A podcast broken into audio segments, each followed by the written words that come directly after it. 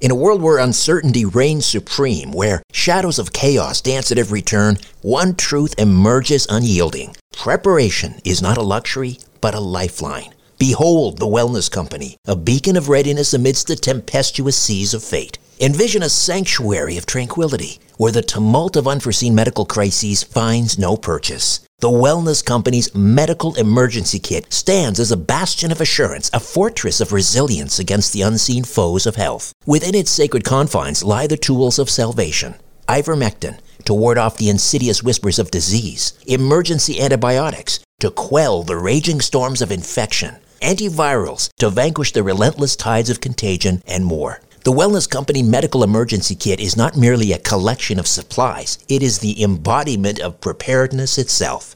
Crafted by the hands of esteemed healers led by luminaries such as Dr. Peter McCullough, Dr. James Thorpe, Dr. Harvey Risch, and Dr. Drew Pinsky, this kit stands as the pinnacle of safety, the zenith of prevention. These truth seeking doctors have forged a testament to vigilance, a testament to the unwavering pursuit of well being. Embrace the certainty that comes from being armed against adversity. Embrace the Wellness Company, for in its embrace lies the promise of resilience, the promise of a brighter tomorrow amidst the chaos of today. Don't wait for the next crisis to strike. Visit twc.health forward slash strange planet and use promo code strange planet for an exclusive 10% discount. Prepare today and rest easy tomorrow. When you need mealtime inspiration, it's worth shopping Kroger, where you'll find over 30,000 mouth-watering choices that excite your inner foodie. And no matter what tasty choice you make, you'll enjoy our everyday low prices, plus extra ways to save, like digital coupons worth over $600 each week. You can also save up to $1 off per gallon at the pump with fuel points. More savings and more inspiring flavors make shopping Kroger worth it every time. Kroger, fresh for everyone. Fuel restrictions apply. Conspiracy Unlimited with Richard Syrett. If you had to pin me down, I would say that I believe that the Templars did deposit gold at Oak Island, but that later on it was taken away. Um, I just don't think that an organization that is that powerful and that knowledgeable and that good at keeping secrets and maintaining itself would just sort of forget that, that they deposited all this treasure and lose track of it. I, I, I've heard one of the things that, that's floating around out there, and there's another set of journals not related to the Cremona document, but another set of journals, again, that have not been substantiated. But those journals talk about how the treasure was taken in 1775 by a group of Freemasons who came up to Nova Scotia from Philadelphia and brought the gold back and used it to fund the American Revolution. If you enjoy Conspiracy Unlimited, why not become a Conspiracy Unlimited Plus member? For just $1.99 per month, you'll gain access to two bonus, exclusive commercial free episodes per month, plus access to my back catalog of episodes. To subscribe, just go to conspiracyunlimitedpodcast.com and click on Gain Access to Premium Episodes. Again, go to conspiracyunlimitedpodcast.com and click on Get Access to Premium Episodes or click on the link in the episode notes. Conspiracy Unlimited Plus for less than $2 per month. Why not sign up today? Conspiracy Unlimited with Richard Syrett. Pursuing the truth wherever it leads. Exposing evil and corruption and the secret machinations of powerful elites. Revealing the high strangeness beneath the surface of our supposed reality. Coming to you from his studio beneath the stairs. Here's Richard Syrett. David S. Brody is an attorney turned best selling author. He writes terrific books, fictionalized accounts that examine pre Columbian America, and his books are really suspense thrillers. I think David has written now about 16 novels. He's just in the last two weeks published his latest, Sheba's Revenge, uh, which deals with, among other things, the legend of buried treasure at Canada's fabled Oak Island David S. Brody. Welcome. How are you? Richard, thank you. It's great to be with you again. Likewise, likewise. So I mentioned eight time Amazon best-selling, but I think that's outdated. Is it like ten now, or a dozen times you've topped the Amazon it, best-selling it is list? Ten. Thank you for mentioning that. Yeah, it's been a fun run. These books, this whole idea, I think of the history of America not really being told, has really captured people's imaginations, and they're fun, and so people tend to read them, and I'm appreciative of that. You have sort of stayed away, if I'm not mistaken. I mean, you've sort of hinted at uh, Oak Island in previous books, maybe a certain artifact right. found there as maybe uh, examples of, you know, the fact that the Romans were around pre, you know, obviously pre-Columbus. But this is the first time you sort of have put more of a focus on Oak Island, if I'm not mistaken, right? Yes, that's a very astute observation. I've been, I have stayed away from it, um, mostly because so many other people are talking about it and writing about it, and I didn't at the time really think I had anything original to say. And then I started digging down a little bit, and I, I, I don't know if you if you know of an author by the name of Zena Halpern who passed away a few years ago, and she's been a frequent guest on the Curse of Oak Island show. Uh, I was very close with her, and I ended up with a lot of her notes. And she had written a book very quickly um, before she passed on, and was planning on doing a sequel. And from those notes and from other things I found, I, I finally sort of stumbled upon some information about Oak Island that I thought was worthy of writing about. And so I, like everyone else, took the dive into Oak Island. And, you know, my, I, my wife said, Why'd you finally do it? And I actually quoted to her the, a great quote I had read, which was that all old men dream of finding the little child within who still believes in buried treasure. that's, that's sort of why we all are so interested in Oak Island. I think we all love that the, the romance of the buried treasure, and I'm the same. I just like I just can't get enough of it. I you know I sit there once a week and I watch it, and I don't really ever find anything, and yet I turn it on again a week later, and I'm just fascinated by it, like so many other people are. Right. And just tell us a little bit about the main protagonist in this series of books, uh, Cam. And yeah. he's been, uh, how many books has Cam been sort of featured in? This is his 13th is 13. And he's kind of a middle aged archaeologist, investigator, but there's something new in his life. He's recently widowed in this book. Right. So the widowing happened a couple books earlier, and, and ah. boy, did I get some nasty, you know, fan mail from from from ex fans who were upset. Um, he had been with Amanda for ten books, and you know, it was just one of those things. You know, if, if you have people running around getting shot at all the time, at some point it just doesn't seem realistic if they always survive. It's like the old Batman series, you know, Batman and Robin always survive, but you know, we were little kids back then. So I decided to have the tragedy, and then he moved on, and, and he's now with a uh, sort of interesting, exotic Mossad agent, and, and that has allowed me to tie in some other geopolitical subplots into the stories, which is what I did with this. It's Oak Island, but it also ties into some turmoil in the Middle East. But yeah, so he's sort of just recovering and starting to dip his toe into into dating again. Right. So in the book, Cam is approached by a TV producer who uh, wants to explore Oak Island yet again and has a new way, sort of a new technology he wants to employ. I guess it hasn't been tried before. And it's based on the Boston Big Dig project. right. So aside from finding a few artifacts here and there, they've never ever, no one has ever been able to uncover the legendary gold that's supposedly at the bottom of the money pit. But this idea that this TV producer comes up with, and he wants Cam to basically, before he goes and spends $10 million to perform this big dig on Oak Island, he wants to confirm that there is Templar treasure there. Right. But this want, idea he that want this, to contribute to the money pit. He doesn't want to be the next guy to throw his money down the pit. Right. So, but this idea that this TV producer comes to Cam with, based on the Boston Big Dig, I mean, is that is there some validity to that? Would this be a new way of excavating? I mean, it would just excavate the entire island, right? Right. So it's it's called the slurry wall excavation, and you wouldn't even need the whole island. What slurry wall construction is is essentially you you dig a big pit and you insert a slurry formula of material, and they're partially liquid and partially solid, and you basically freeze it. And those frozen walls then prevent this pit from collapsing on itself. Because one of the problems with the Oak Island money pit is that there's a lot of water in there, there's a lot of voids because so many people have dug there so often, and you can't really dig too wide a diameter of a, of a of a hole because it will just collapse on itself. But this this is a technique that was used, as you mentioned, when they did the the big dig uh, um, depressing of the central artery in Boston, and they were they were dealing with um, wet soil conditions, and this is what they came up with. And so this is not you know unique to my. I'm not an engineer. I didn't come up with this. So other people suggested doing it up there at, at Oak Island. The problem is it's very expensive. It's an expensive technique.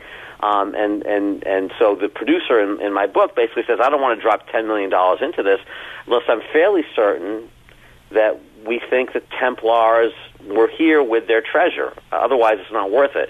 And so he retains Cameron, Cameron Thorne, and says, "Look, you're the Templar expert. You got to tell me if this is a good bet. You know, I can't I can't ask for 100% insurances. I understand that, but." Were the Templars here, and if so, is it possible that they left their treasures here from King Solomon's Temple or otherwise? Before I drop all this money into this thing. And so that's that's sort of the trigger to get the book going. He he retains Cameron to go up there and give his best guess as to as to what's going on in the island. Right, and so that leads us to, and this is kind, this is pretty controversial too. Uh, but before we get into the whole Middle East thing, uh, in, in terms of Solomon, let's let's talk a little bit about Sheba, which is uh, the namesake of the you know the title of the book, Sheba's Revenge. Right. Queen Sheba from Ethiopia. Uh, who was she? So this is I've always been fascinated by this story because you know every once in a while you'll hear one of your usually your aunt or your grandmother say to somebody in the family, well, "Who do you think you are, the Queen of Sheba?"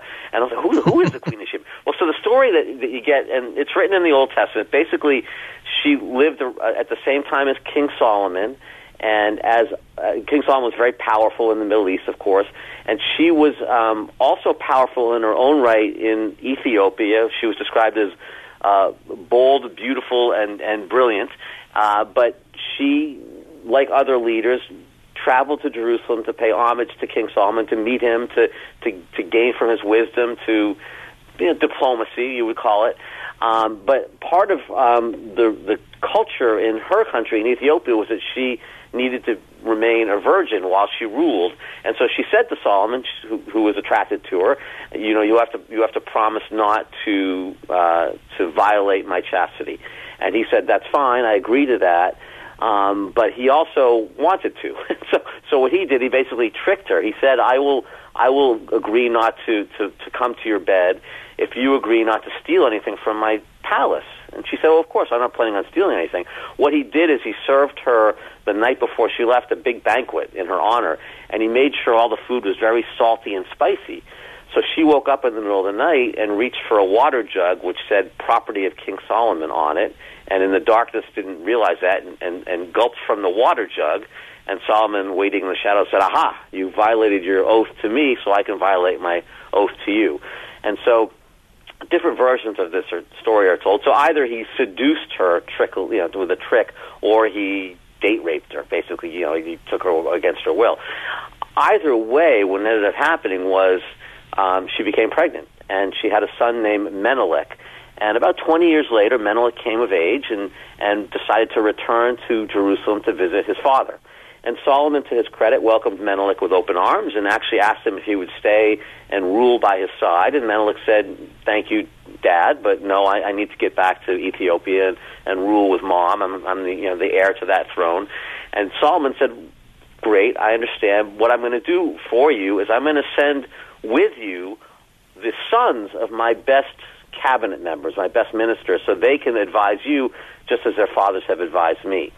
And Menelik thought that was great, but the sons were not too happy about it. They liked their life in Jerusalem and did not want to go to the backwaters of Ethiopia, and so they conspired to do uh, to steal the Ark of the Covenant, basically saying if we have to leave, we're going to take the Ark of the Covenant with us. And so they left with Menelik with the Ark of the Covenant. And when Solomon learned of this theft, he gave chase. And the story uh, that story is not told in detail as much in the Old Testament, but there is an Ethiopian uh, historical source called the Kebra Nagast, which right. goes into great detail of how uh, this chase incur, uh, occurs and the escape route. But eventually, the Ark of the Covenant, according to many sources, ended up in Ethiopia, and according to many sources, it's, it's there today.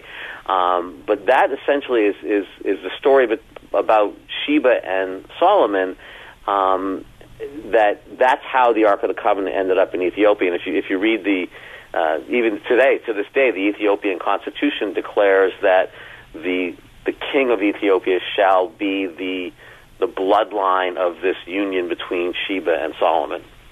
Right. So the the, the, the up until recently, I guess, uh, the the leaders in Ethiopia were uh, they could draw a direct line to Menelik, the son of right Menelik, Solomon exactly. and, and Queen Sheba. Wow.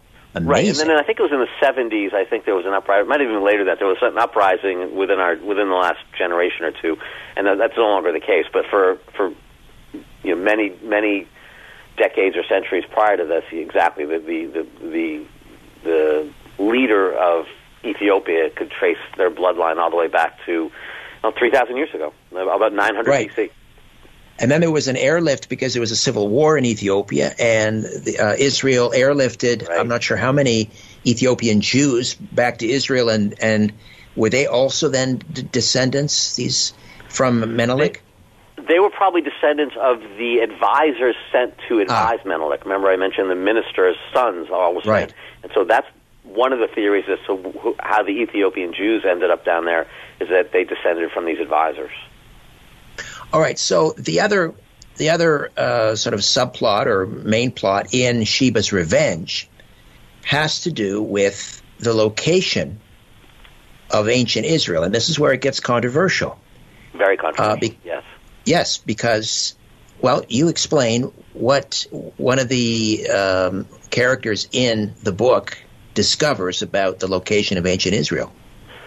Right. So or ancient Jerusalem. Sorry, ancient, ancient Jerusalem. Ancient Jerusalem. Yeah. So even today, um, if if you just open up a Wikipedia page and read about Jerusalem, one of the first things you read is that there actually is no archaeological evidence of Jerusalem going back to the time of King Solomon, which is really shocking because Solomon, if you read about what he built, he built the temple, of course, a palace, a hall of justice. Uh, he had five or six major um, structures, and they were the center of all this international trade. And it would be as if um, centuries or millennia from now, people were looking for evidence of Washington D.C. and could not find the Capitol building or the White House or the Supreme Court or the Smithsonian building. It's uh, almost un- unbelievable to think that they wouldn't be able to find evidence of any of the great structures of Washington D.C. It's the same thing in Jerusalem. That there's no evidence whatsoever of any of Solomon's structures in Jerusalem.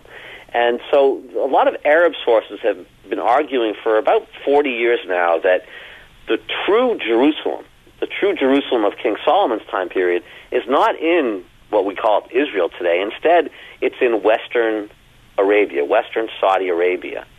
Um, now, of course, if that were to be true, that would call into question the whole Jewish claim to the promised land. I mean, if, if the promised land was not really in, if Jerusalem wasn't really in Israel, then the promised land is not Israel, it's Western Saudi Arabia, which of course nobody wants, it's just desert.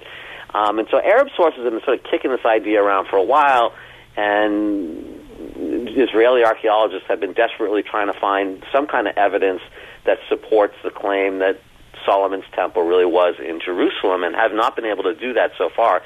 The reason it becomes interesting in, in light of the, the Sheba and Menelik story, as I mentioned earlier, that, that Menelik and his, and, his, and his ministers with the Ark of the Covenant uh, escaped from Solomon, and, and the Kebra Nagast des- describes their escape route. And if you read the escape route, it makes absolutely no sense if the if they started in Jerusalem in Israel, but makes perfect sense if they started in what the what we'll call Jerusalem in Arabia, the the, the, the spot that uh, a number of Arab sources believe it, it should be. Um, place names and, and how fast they could travel and how many days it would take and when they would cross the the the Red Sea and all that stuff. It, it just makes no sense if you leave from traditional uh, Jerusalem, but it makes perfect sense if you leave from Arabia.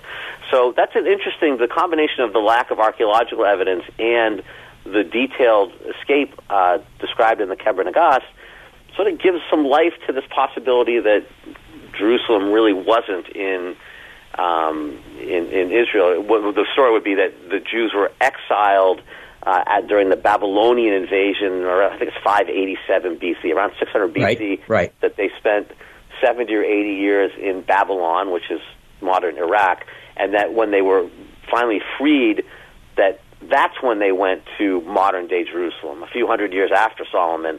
And, and at that point, we do start to see archaeological evidence. The idea being that nobody in the, during the Babylonian exile remembered where the real Jerusalem was. So when, when the leaders said, hey, we can't go back to the old Jerusalem because it, it's, it's no longer, um, we're no longer welcome there, we need to go to a, a new Jerusalem, but we need to sort of tell the people that it's the old place, so they're excited to go. But no one will know the difference. We're just going from you know, we're, no one's old enough to remember, so we're going to go to a different one. And so they go to the modern day Jerusalem around you know 500 BC instead of 800 BC, and then Right, we start right. seeing uh, archaeological evidence.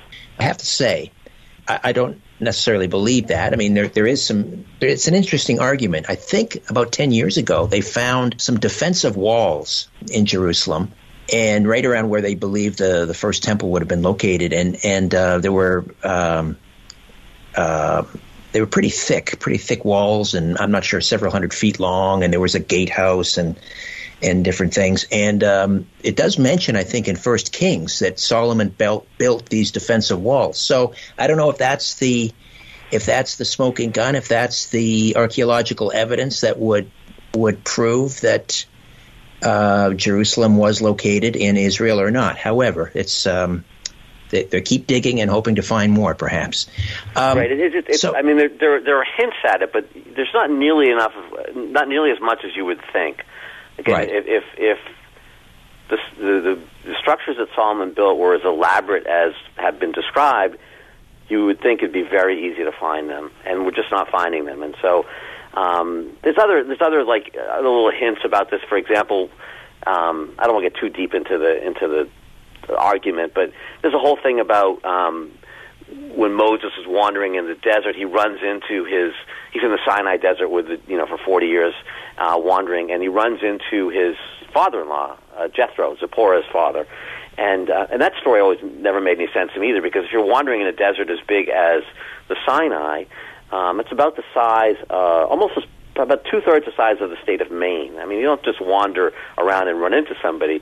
I think a more realistic story is that he went uh, looking for his father-in-law, who happened to live in uh, not in the Sinai, but uh, in Midian, which is in western Arabia, and because that's uh, Jethro was the ruler in that area, and that Moses had had been exiled previously and had gone, and that's how he met Zipporah when he was in western Arabia, Midian, and so he went looking for him. So instead of wandering around, he said, well, instead of wandering a strange desert, I'll wander over to this other desert where my father-in-law is, and he'll be able to give us supplies and some land. And that story, and there's a Mount Sinai there, just like there's a Mount Sinai on the Sinai Peninsula. That story sort of holds water.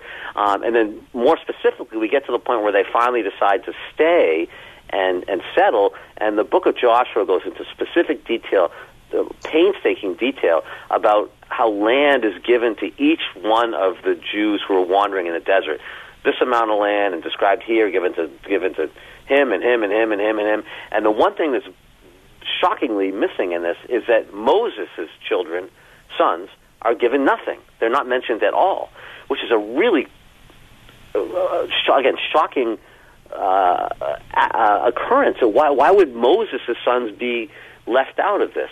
What suddenly occurred to me, the reason left out is if this land was owned by Moses' father-in-law, Jethro, and they were divvying the land up and dividing up some of the land and giving it to everybody, there'd be no reason to give it to Moses' children because they're going to inherit it anyway from their grandfather. Right. So it would be like the king giving out land. He wouldn't give any to his sons because the sons get everything that's left over, everything that wasn't divvied up. So that's another sort of piece of this argument. Is if you read the book of Joshua, it, it's very strange that Moses' sons are not accounted for in the land distribution. So again, it's another, So- another evidence, but but yeah, so it's, Right. it's still an open question. And and the point in my book that I make is that Israel doesn't want this to be a debate. Understandably, they, they you know sort of the whole basis of of the promised land and the holy land and all that they just don't even want to have the conversation. They don't even want to let dignify it with a response. And so in my story, once this starts to, to percolate, the Mossad gets involved and we need we need to we need to end the story now. And the way that they decide, one of the ways they decide to do it is they say, hey, you know, if the if the Templar gold is really buried at Oak Island, and the Templars got their gold from Solomon's Temple in the early 1100s, which most people agree they did, then we can test that gold and prove by one of two methods. One is, is basically every gold sort of has a every gold mine has sort of unique fingerprints and attributes. The mineralogy of every gold mine is different, so we would know where the gold came from, and also we can tell when the gold was poured from its molten form into some kind of mold.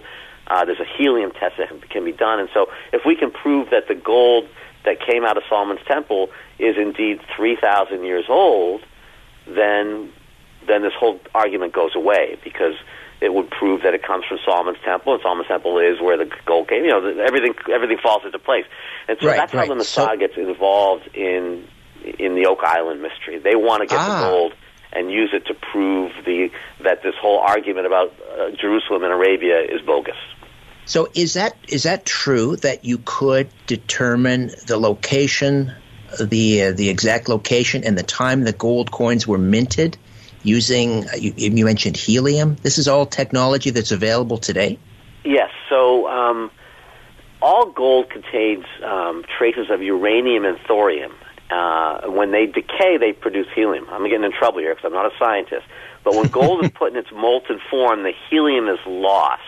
Once the gold cools, the helium's locked in again. So t- you take a sample of the gold and melt it down again, and then you can determine how old the helium is. How how long has the helium been locked in the gold? By you, you can ascertain it by measuring its rate of decay. So you know, I can't, but this is this is done in a lab, and, and, and this is a technology that allows scientists to determine the age of gold objects.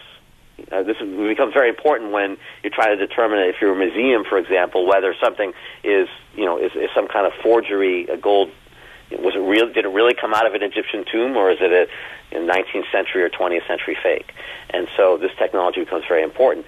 Um, but it could be used if if gold were to be discovered at Oak Island. We could use it if once it's been poured. We can date how we can date the, as you said, the time of minting. If it happened to be a coin, or if it was just a, a, a candelabra or a goblet, we could date the, the go back to the time of when that was poured, and that becomes allow that allows you to, to basically determine the origin of the object. Well, that's remarkable. So then, then the the uh, key to to proving the location of ancient Israel or ancient Jerusalem in Israel lays or lies thousands and thousands of miles across the Atlantic in the money pit in a little island off the coast of Nova Scotia. That, well, again, all this presupposes that the Templars really did find right. Solomon's gold uh, under the under, you know under the Temple of Solomon in the horse stables back in the 1120s or whatever, and that they did indeed bring it to Oak Island, uh, probably you know after they were outlawed in 1307 or maybe before, and that it still is there. That they never actually took it and did anything else with it, but there it is. So you know all this is you know we've got a, a, a number of, of of jumps we have to make, but you know, I write fiction, so I can have some fun with it. But that's how the story, that's how those two subplots link together, how the Sheba story links back to Oak Island. That is a great premise, David. I mean, wow. Oh, thank you. Fantastic. Fantastic.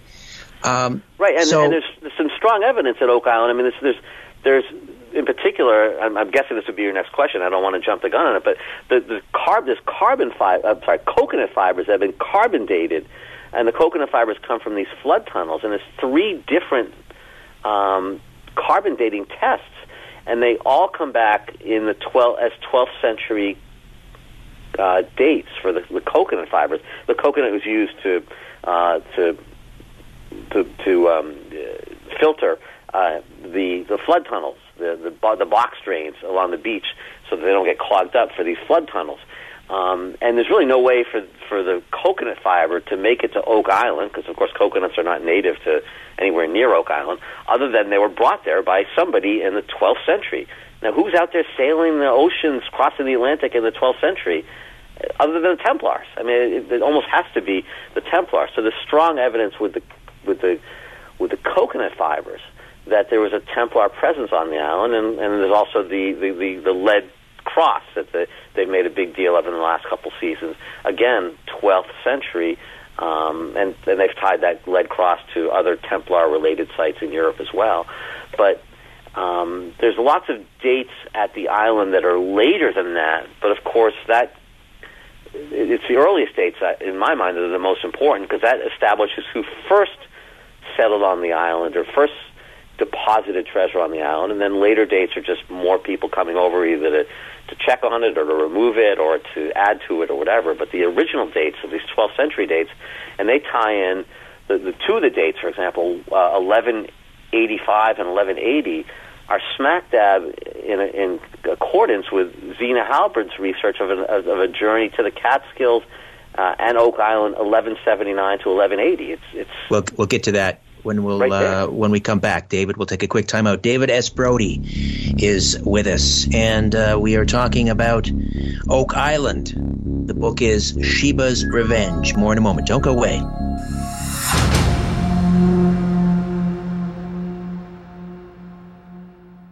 C60 EVO delivers the miracle molecule ESS 60. It's pure carbon 60 why not love your body and share C60 Evo with those you love? ESS 60 from C60 Evo is a mega antioxidant for increased strength, endurance, flexibility, and a deeper sleep. It's great for pets too. I take a tablespoon every day, and so does the mighty Aphrodite. We're both sleeping better than we have in years, and during the day, we have such tremendous energy and vitality. We're both pain free. In a landmark peer reviewed animal study in Paris, France, rats fed ESS 60 lived twice their normal lifespan. Go to c60evo.com slash richard Syrett or click on the C60 Evo link in the episode notes. Use the code EVRS at checkout and save 10%.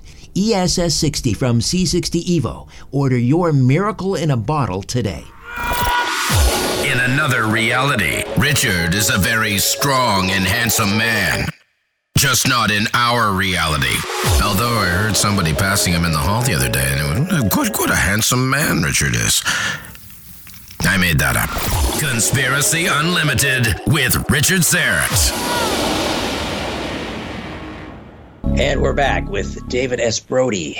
The latest is Sheba's Revenge. We're talking about Oak Island, and you mentioned Zena Halpern, and this was uh, he's the, the, the noted Oak Island uh, authority expert who passed away. What, was it 2018 or no? It was earlier this year, wasn't it?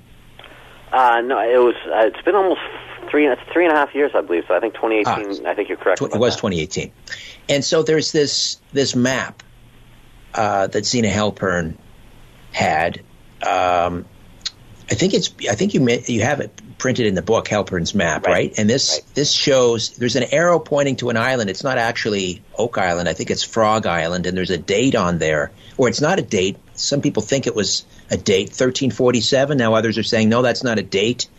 That that 1347 has has to do with navigation, or some there's some controversy around that map, right? Right. There, uh, unfortunately, and I don't know if we have time to get too deep into all the Cremona document research she was doing, but no one has any originals of any of this stuff, and so a lot of it is, you know, is, uh, in my mind, the 1347 is the date somebody recopied this original map from 1179 or 1180. But for the purposes of the conversation tonight, on the map, uh, uh, the, the map is labeled um, in French the um, the island of Oaks.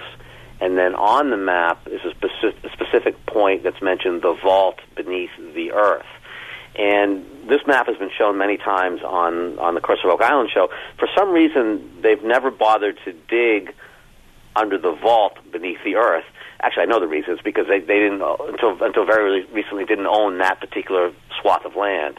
It was part of uh, the Nolan land, uh, Fred Nolan's land. So only in the last, I think, two seasons have they actually owned that land to be able to access it. But um, it turns out that the, the, the spot on the map matches exactly the foot of Nolan's Cross, the very um, the boulder. The Nolan's Cross is comprised of a number of boulders, and the, and the very bottom of the cross, the foot, uh, there's a boulder, and that matches up where Zena's map shows uh, the vault beneath the earth.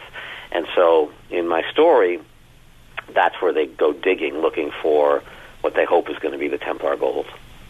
The vault beneath the earth, and yeah. and um, you mentioned, or I, th- I, think you mentioned the Cremona document, his, his Halpern's research on the Cremona document, and this is what kind of ties the Templars to Oak Island, right? It describes their journey to Oak Island and the right. Catskills you mentioned. Journey 1179 to 1180, um, where they they stop off in what is described as an island of oaks, and it's just uh, off the coast of what we now know as maritime Canada. It looks like Oak Island, and they continue on. They, they deposit. Um, it looks like gold there, and they continue on and eventually end up in the Catskill Mountains. And most of the document deals with their time in the Catskills, but um, importantly, they do stop in in off of Nova Scotia on their way into further south and further east.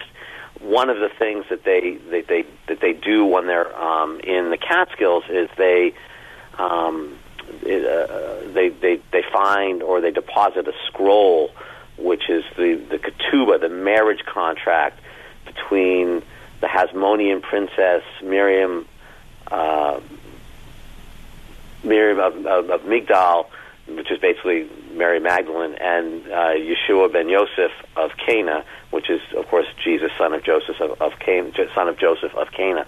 So this this scroll, this marriage contract, apparently is one of the things that they brought over, and that and that ties in with all the you know the the, the, the legends of the Templars and why they uh, were eventually put down by the church, and what, what what what great secrets did they discover when they were in Jerusalem, and and all the Da Vinci Code stuff with Jesus and Mary Magdalene getting married, and and all that. And again, we don't have time to probably get into all that stuff tonight, but that's that's where these maps come from. This this whole pile of documents, which are called loosely called the Cremona document, and within that document are maps. And this particular map of Oak Island with the vault is what I use to trigger the opportunity to dig uh, at a spot that might have the Templar gold. So on the TV show, um, they haven't. They're they're preparing now to finally dig under that vault. No, they're digging this season. They're digging. Um, they're, they're they're staying at the money pit, and they're and they're they're digging with with larger um, pipings. Um, I don't know if they're going to. It's only been two episodes, I think, this year. I don't know if they're going to be digging under Nolan's Cross. Um, you know, one of the things that they that this TV show, and and, and I'm not involved with it, so I, I can't speak to it firsthand, but it's almost like killing the golden goose. If they actually were to find the Templar treasure, right. then the show would pretty much end. You know, uh, part of it is the longer they can draw this out and keep us all interested and continuing to make finds that that lead to the treasure, the longer the, the series can continue. And so I've always thought that they are not necessarily interested in finding the treasure right away, because then what happens? This franchise is worth, you know, it's the golden goose. It's worth a, it's the highest rated show I think History Channel has. And so I don't know how anxious they are to actually wrap things up. Now, I also know this year that the government of Nova Scotia has sort of jumped in and has restricted them as to what they can do, where they can dig, um, they had free reign for a long time, and now they are much more restricted um, bureaucratically as to what they can do. Any question in your mind that, that there is, in fact, Templar gold there, David? Uh, very much. I, I think if you had to pin me down, I would say that I believe that the Templars did deposit gold at Oak Island, but that later on it was taken away.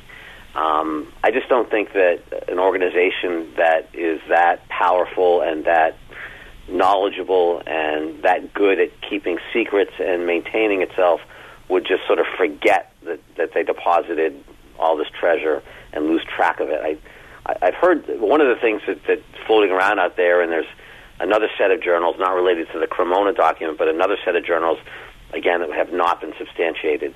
But those journals talk about how the treasure was taken in 1775 by a group of Freemasons who came up to Nova Scotia from Philadelphia and brought the gold back and used it to fund the American Revolution. And I think that's a really fun story, and it sort of resonates as something that makes sense if we believe that the Freemasons, you know, were the successors to the Templars, and and the Templars were early um, promoters of the sort of the American ideals of liberty and freedom of religion, and some of the things that we like to think the Templars were were were were, were uh, at the early stages of of supporting during the, the Renaissance and the Enlightenment period. Um, but that story would would be a, a nice story. Um, I don't know if it's true or not, but but I, I big picture, I, I just can't believe that it would still be up there. I just can't believe they'd forget about it and have left it, lost track of it, and left it there. Right. This idea of using that goal to fund the, the revolution, um, I think it was Sir Francis Bacon.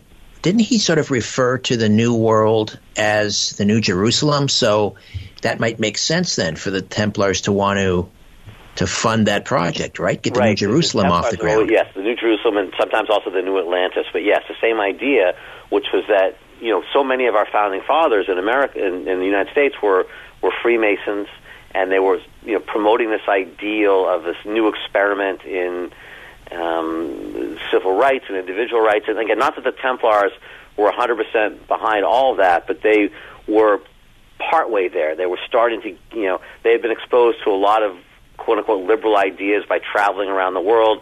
Remember, Europe was just coming out of the Dark Ages at this time, and, and, and none of these ideas had taken hold and the Templars learned a lot about this stuff while traveling and brought a lot of it back to Europe. And, and many historians think you can trace the Enlightenment back to the ideals and ideas that the Templars brought back to Europe from the Middle East and the Far East and other places.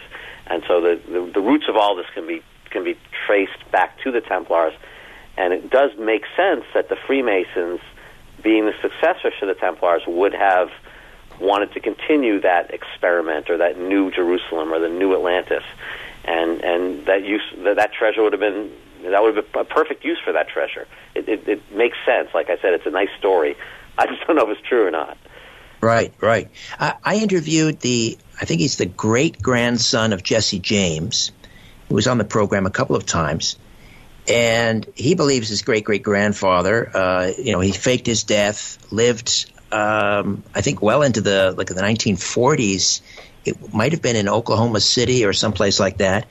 And he believed his great great grandfather was also involved in Templar treasure and had made a number of treasure maps, and they they were adorned with interesting Masonic symbols and so forth. Have you heard about that story?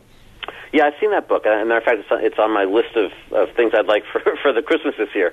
Um, I haven't ah. read it, but I've seen I've seen that story. But again, this goes back to what I said earlier, which is you know all of us want to believe in those treasures. You know, it's a, all of us old men. We we want to, to find the the child within us that still believes in the dream of buried treasure. Um, it, it's it's hard it's hard not to be seduced by those stories, and they're fun. It's true, absolutely. I, uh, flying home from Greece the other night, I, I finally got to see the Goonies from 1985. I'm, I'm, a little late getting to some of these, but that's all about you know young kids looking for for buried treasure. Yeah, um, you know, we all we all spent our age nine, ten, eleven before we discovered girls you know, either playing sports or, or, or digging in our backyard looking for the treasure or panning for gold in the brook or something. I got to ask you, you mentioned uh, we, we, were talking about the, the Freemasons a little bit, which uh, brings us to your, your previous book, which um, came out, I guess, this past spring The Pillars of Enoch, Templars and the Melungeon Legacy. What's that the about? Melungeons, yes. So the Melungeons. They're a, a mysterious group of people who live in Appalachia uh, southern Appalachia, so Tennessee, North Carolina, Kentucky, and there are some famous uh, Melungeon people. Elvis Presley, probably the most famous. The um, Tom Hanks, the current actor, is Melungeon. Cher, the singer. Uh, Ava Gardner, the actress. But the thing about the Melungeon is is no one sort of knows where they came from. There was a Supreme Court decision in, in uh, having to do with voting rights back in the early 1800s. It, it declared that they were the descendants of the of the Phoenicians. But and DNA tests sort of indicates that they're partly Portuguese, partly Cherokee Indians, partly Sephardic Jews, and partly North African, which is an interesting conglomeration of people. But in my story, I, I, I start musing about those groups of people, and and what you end up with is basically the the vestiges. Again, for me, it always goes back to the Knights Templar, but the Templars after they were outlawed, that sort of fits what what they were. They were they were travel. They were they were sailing this across the Atlantic. They were pirates. They were in Portugal. They they uh, they accepted a lot of Sephardic Jews in their order after they were outlawed. So, you know, I started wondering whether you could trace the Melungeon people back to the Templars. And what's interesting about the Melungeon and what, the way I trigger the story is that it's pretty clear that the mother of Abraham Lincoln was Melungeon. And that would mean that Lincoln himself had perhaps African blood in him and Sephardic Jewish blood in him. And that opens up all sorts of interesting things when you start thinking about American history and, and you know, how would that affect what we learn in school if it turns out that Abraham Lincoln, you know, he wanted to free the slaves maybe because he identified with them, and that if you start looking at some of the, for example, his his, his grandfather and a couple of his uncles were named Mordecai, which is a, clearly a Jewish name, you know, and right, right. Even the name Abraham itself is is, is generally a Jewish name, but. Um, it's just interesting to think that perhaps Lincoln had other things going on in his life that would have motivated some of his decisions. So that's what I use sort of to trigger that story. But the, the ancient Melungeon, the, the Melungeon people, uh, to this day even, we're not quite sure. They're not quite sure where they descend from. But DNA testing is sort of honing in on that, and it, it seems to indicate that they are a conglomerate of people from that that, that, that had similar a similar path to America as potentially the Templars had. Oh, it's remarkable. It's remarkable. Do you ever you look back on your days, you know, taking history in high school and, and thinking, my gosh, they were so off the mark. We just fed such a pile of malarkey. I, I do, but I had a great second grade teacher. I remember raising my hand once as a little eight year old or whatever it was and saying, Mrs. North, why is the timeline between the Vikings and Christopher Columbus, why is it such a 500 year gap? I don't think I use the word gap, but why, why did nobody come back after the Vikings and before Columbus? And she looked at me and raised her eyebrow and said, "That's a good question, David. Maybe someday you can answer it." So even as a little what seven year old, eight year old, whatever I was, I had a great teacher who was saying to me, "Go figure it out. You're right. There's miss this stuff missing." And I, to this day, well, I always I was thankful to Mrs. Norris who who sort of put that in my head that I can go answer some of these questions. Um, so yes, it, it is a shame that we didn't learn all this stuff, but but it's also fascinating to start to fill in some of these gaps. Uh, well, and you've been doing that, David, quite nicely. So we've got uh, Sheba's Revenge just available, I think, the last couple of weeks on Amazon. Just the last week. And yes. just last week, excellent. Yes. Well, congratulations, you've done it again, David, and uh, always enjoy a, a visit from you. And we'll talk again soon, probably on Coast, I hope. I hope so. It's always a pleasure to be with you, Richard. Thank you so much. A new Conspiracy Unlimited with Richard Syrett drops every Monday, Wednesday, and Friday at conspiracyunlimitedpodcast.com. Blow your mind. That is all for now. Oh, and remember to share and give a five star review because we have huge egos and need love. We're like cats, we need we need constant petting.